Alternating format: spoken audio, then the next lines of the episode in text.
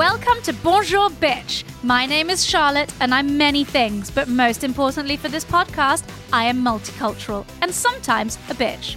We're going to talk about everything from relationships to daily life, all from a multicultural point of view. Each week, I'll be accompanied by the most amazing guests to delve further into topics that really affect us all. You'd better get ready for it, bitches!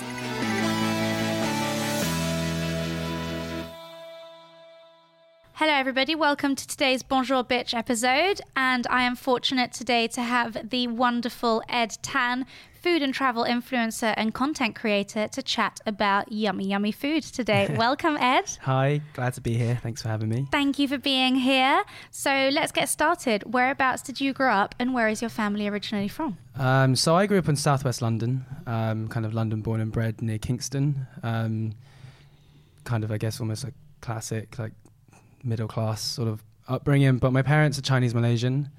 Um, they were born in Malaysia, but their parents came from China, kind of immigrated. But then my parents moved to London when they were teenagers. Okay. So it's a bit of a unusual background. I think um, I'm probably, I'm probably, I guess, more conventionally white Yeah. than, than I am ethnically Chinese uh, in a weird way. And do you speak any Chinese? No, I don't. My parents made a yeah. It's it's uh, it's really annoying now. I actually went to Chinese school for like ten years on Saturdays. And you don't remember anything? I know like basic. I can order food. Oh, that, this is like the important thing, right? important. But uh, my parents actually made a conscious choice to speak English to me growing up, Oh, so that my English would be perfect and not a disadvantage for me at school. Um, so yeah, it's, it's a bit annoying now because Do they speak in Chinese so that you can't understand them? no, uh, they speak in Chinese in the hopes that I'll try and learn, but I think I'm about Too late. 20 years past that point. yeah, it's uh, it's too late. It's far too late. Oh no! But in terms of your family, how your family home, etc., who used to cook at home? Your mum, your dad, you?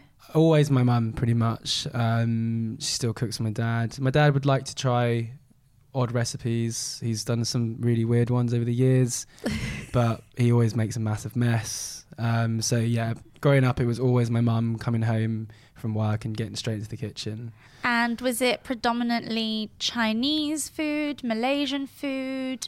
Um, predominantly Chinese with like a few, or like if she was cooking Western, she'd put she would put like soy sauce in spaghetti bolognese. Really? Um, or she uses actually she uses um like tagliatelle, um, dried tagliatelle from like Sainsbury's or Yeah. whatever for noodles. She doesn't just use noodles. ah, bit, I don't really know why she does It's that. but- fusion. It's fusion. it's kind of Fusion fusion before yeah. its time. She used to put soy sauce on the Christmas turkey as well. So oh, yeah, that became a big no-no now though. I, I I was going to say. we say don't settle for that soy anymore. sauce glazed turkey. Yes, yeah, no. yeah, no, no. much more traditional now. Yeah. And can she cook British food or continental food really well? Um, she can cook it. Um, you know, I think her Chinese food is probably best. I think um, the Chinese people as a culture tend not. They prefer like meat, especially, to be cooked really well. So the idea of them having um, like sushi or uh, like a medium rare steak or pink lamb is like anathema. They just won't. So my, my parents hate tartare it. is oh just no, god, that's like that's like poison for my parents. Yeah, uh, we tricked her once by giving her like salmon and telling her it was smoked, um, and she was like, oh, "It's so delicious." Like, mum, no, it's like raw. And she was like, she couldn't believe it. but yeah, it's a bit of an unusual thing. So now we get days when we go home and we eat, and if it's if it's Western, she'll let us cook that. But if it's Asian or like Chinese, etc., she will cook that for us. Yeah. And did she teach you how to cook? I think I picked up a lot from watching her cook in the kitchen. Um, but I'm actually not the best at cooking Chinese food, which probably means I wasn't paying much attention.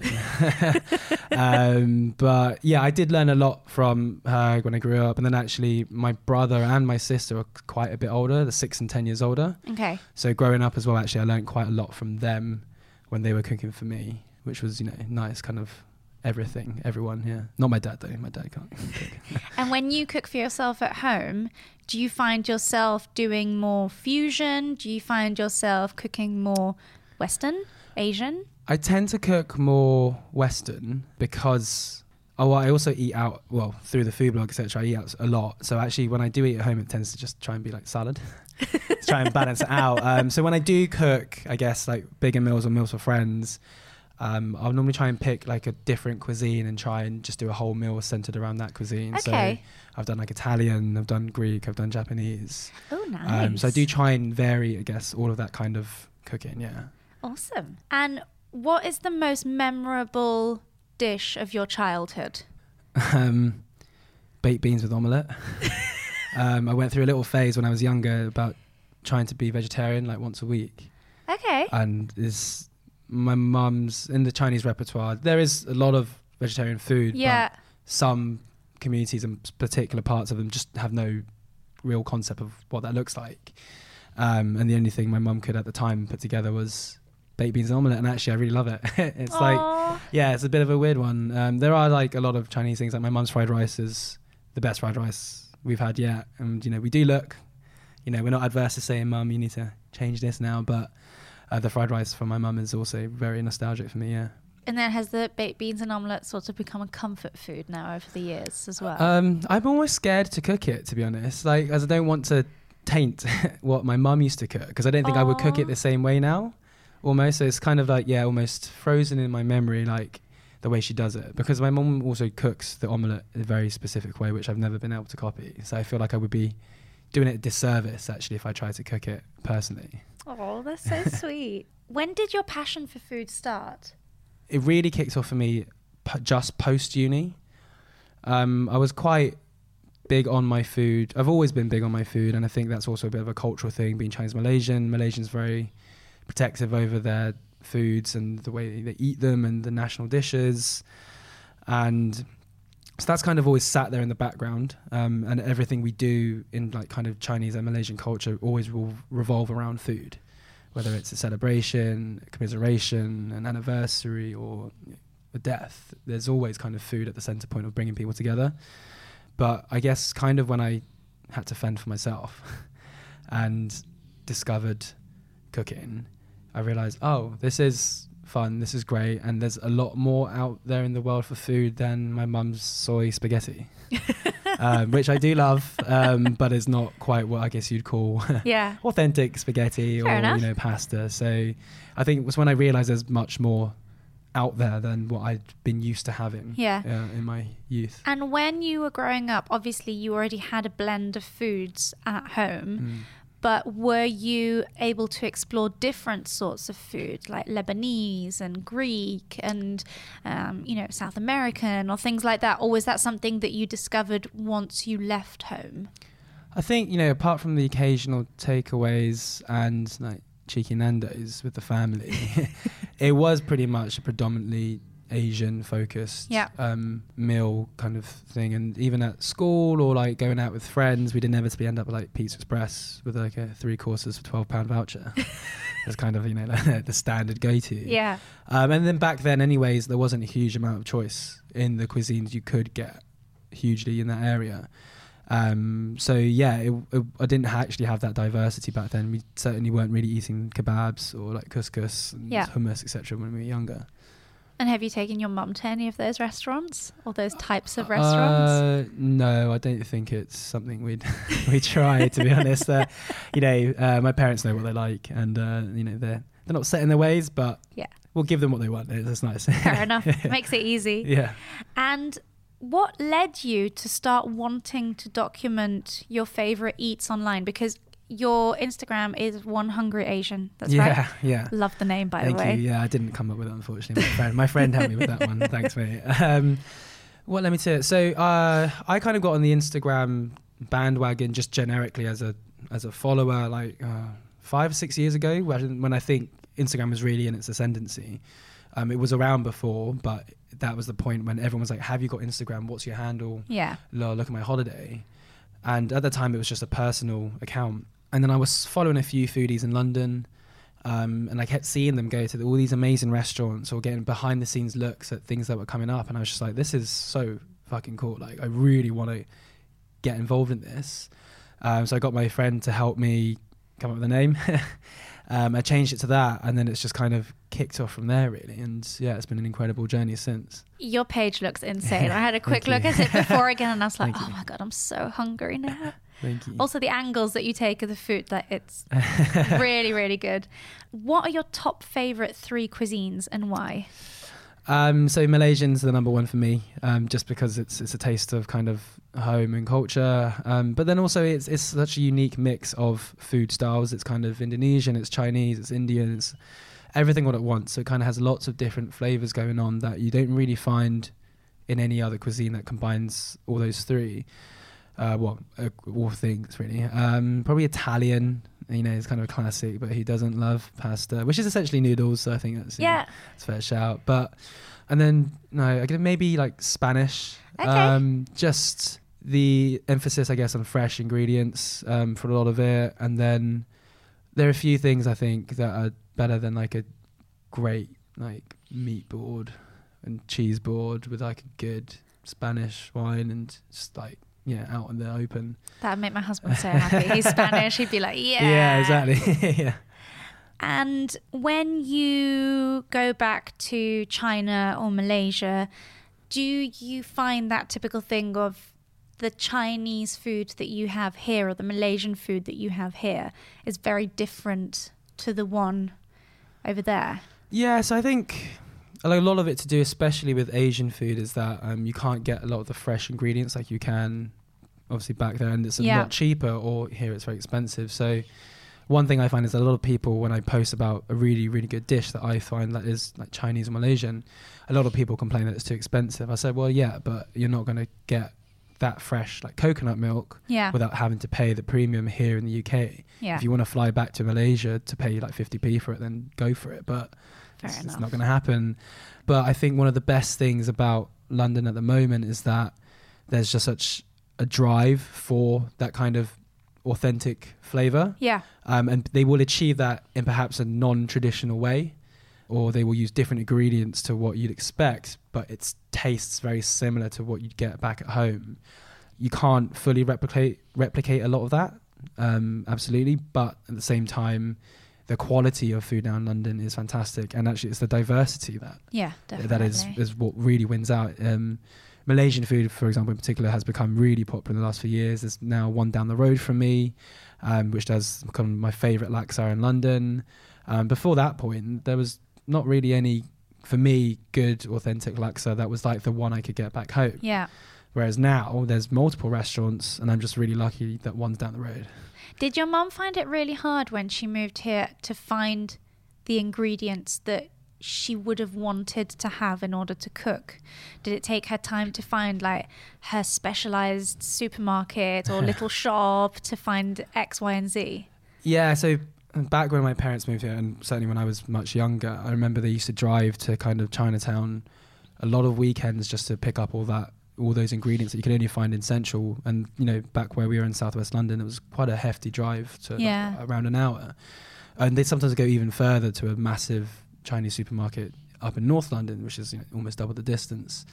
Now it's a lot more easy to get kind of that stuff, but then you know, similarly, you know, when we do go on holiday back to Malaysia or when family members do, there's always the same requests, you know, mushrooms, spices, um, which don't quite travel the same when you buy them commercially here in the UK. But yeah, no, it's uh, there's a lot more choice now, thankfully, and a lot more places you can get it.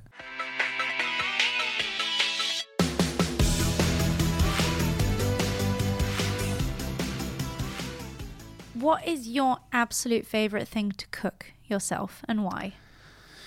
I think for me, it's pasta, but from scratch. Um, so oh, wow, you of- make your own pasta? Yeah, I have in the past, Wow. um, but it's one of those things which is like a you know you really have to commit to it. I Um, was going to say, how much time do you have on your hands? Well, that's why I don't do so much these days. but it's one of those things like um, when I have done it, um, it's it's like you have to plan it kind of a week before. A lot of the ingredients I have to try and source a bit beforehand, but then I have to make a lot of things the day before, so it tastes like pasta sauces will generally taste better the next day. Really? I find, especially the deep, kind of rich um, ragu sort of one. So okay. I'll often make it the day before and let it sit overnight. But it's it's just it's like that process. You start from nothing. You kind of knead the dough, which takes ages, and I really hate kneading dough, but it's the end point, right? And then when you serve it to your to your friends or your family, and you see how much they enjoy it, that's probably where I get the biggest kick out of it. And I can tick it off my list. I've done pasta now, guys. Like, let's move on. Let's Next find something year. else. But you know, pasta pasta's the one I will go back to for if I had the time and I could really afford to like lose myself in like a day's worth of cooking. Yeah. It would be that, or something like a roast. Oh, nice. Yeah. And have you ever made pasta just for yourself? Or is it always for friends and family? Always for friends and family Yeah. because yeah, I try and eat kale otherwise. sounds really, make it up. sounds really bad, but like yeah, it's it's it's just kind of the price I have to pay for eating out a lot. Um, you know, all things in balance. On average, how many nights a week are you eating out? Um, pretty much every night. Really? Um, weekends are the kind of the days off, weirdly.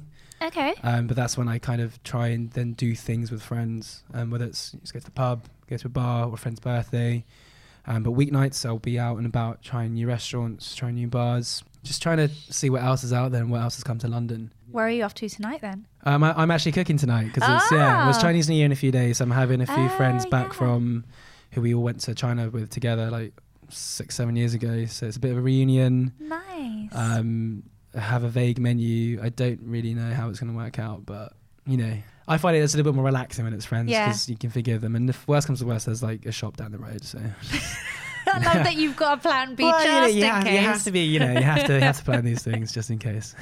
And obviously, London, as you mentioned, has an extremely diverse food scene.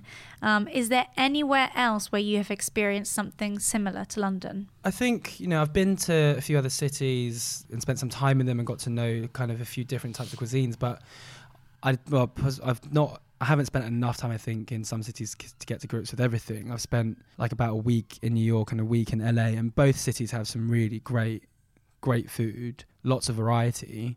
But I still felt in both of those places, I guess, um, Indonesian and kind of the Asian foods were underrepresented. But then here in London, you've got some really fantastic Asian food. Um, and I had the fortune of like last year going to India um, and had some really good food. But actually, this is really bad. But I actually a lot of times I was eating that thinking, oh, but I've had I've had better in London. Yeah. And you know, again, I didn't get a chance to go everywhere to try some of the best, best, and you know, really get to grips with the local cuisines.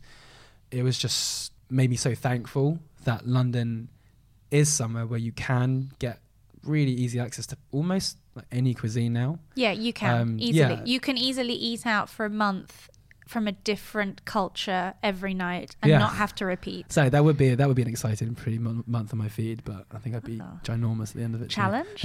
well, maybe. Yeah. See you next season. yeah, Yeah. We'll weigh So- you in as well when Oh, you God, come. Which countries are on your foodie list? Ooh, I actually haven't spent a huge amount of time in Italy. Okay. Um, I've been to Sicily once or twice, and that was fantastic. But I'd really love to kind of do like a tour of the different regions of Italy and see what's going on there. I've recently kind of fallen in love with Ireland. I think the produce in Ireland is fantastic, especially the seafood. So I'm already planning a bit of like a trip around the island uh, this year to kind of just eat as much as I can loads of seafood. But probably my number one place um, I've been already twice is Japan. But every time I go back, it just gets better and better, and the food is just incredible. The last time I went, I had sushi, not even once, but we still ate something different almost every single day.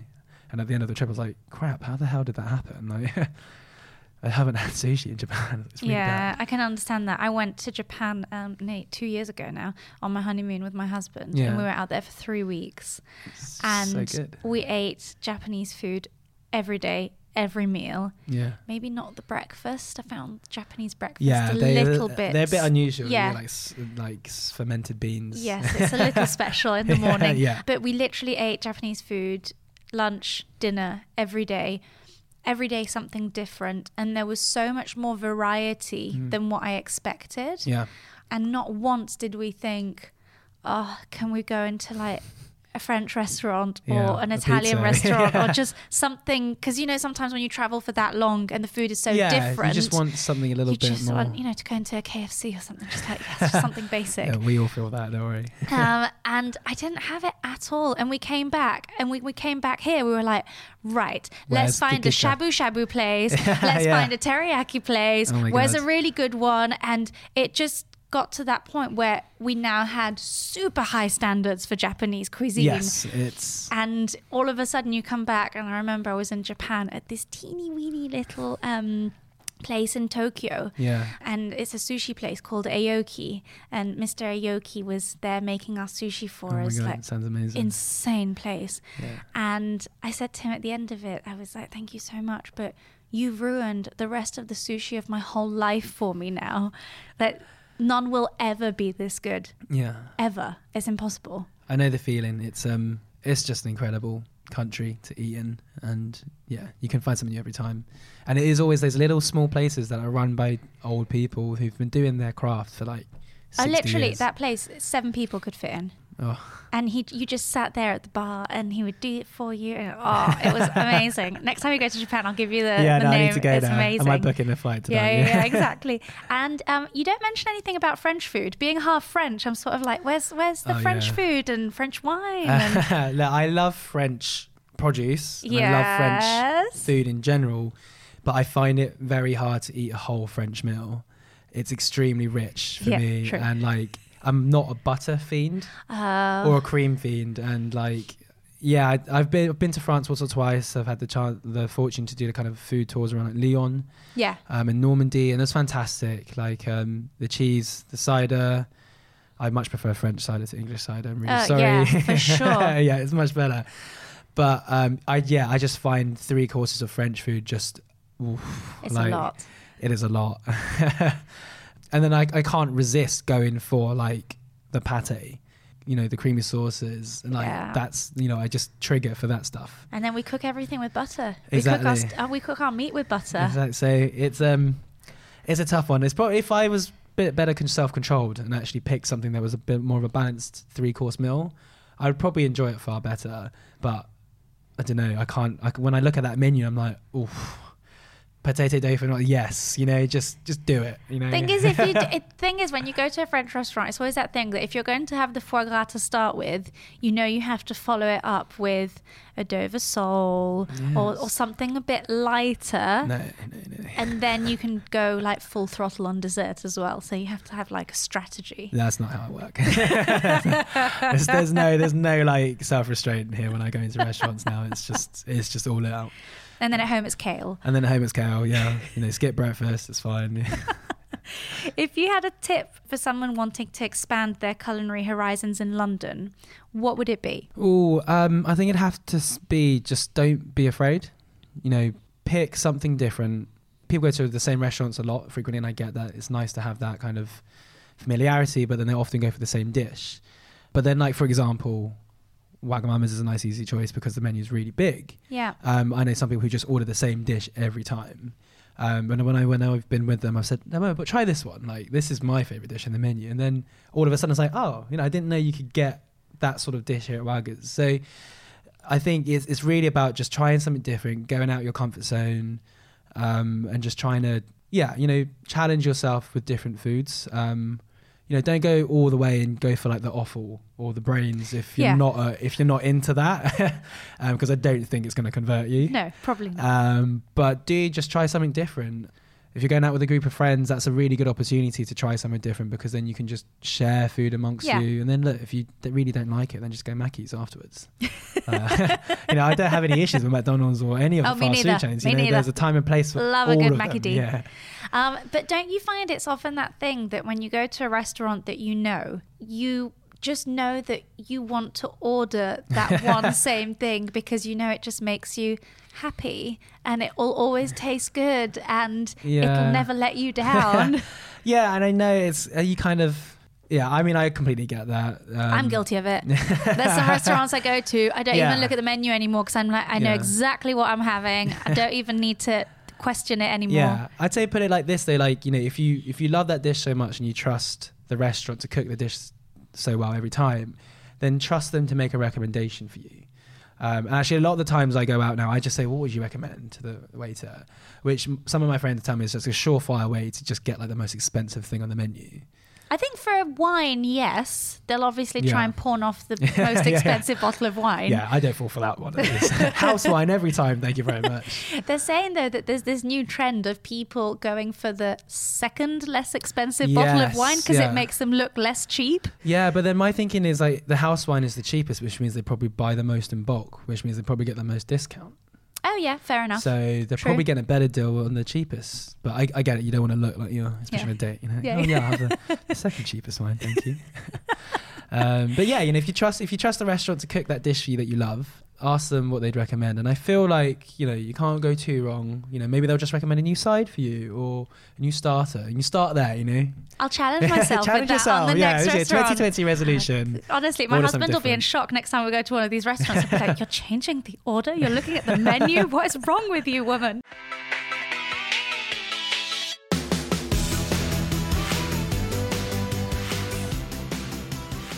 It's time for the bitch fire round. But listen, it's been lovely speaking with you. No, it's been pleasure to and be here. it's now time for the bitch fire question round. Okay. So I will ask you a question giving you option A or option B, and the more we go on, the quicker it'll go. Okay. So, dog or cat? Dog, Netflix or Prime? Netflix, Bath or shower? shower, ASOS or Zara? ASOS, Sweet or savory? savory, Coffee or tea? tea, Winter or summer? winter, City or countryside? city, Vintage or new? vintage, Especially for you, we'll do Asian or Western food. Asian. Oh no, yeah, yeah, that was a half half. I'm sorry. I'm on the head. I'm on the fence there. You know, Instagram or Twitter. Instagram. And on that note, your social handle is One hungry Asian. amazing. Thank you so much for coming to see Thank us you so today. Ed. And we look forward to continuing to look at your amazing pictures of food. Thank you guys. Cheers. Thank you. Bye.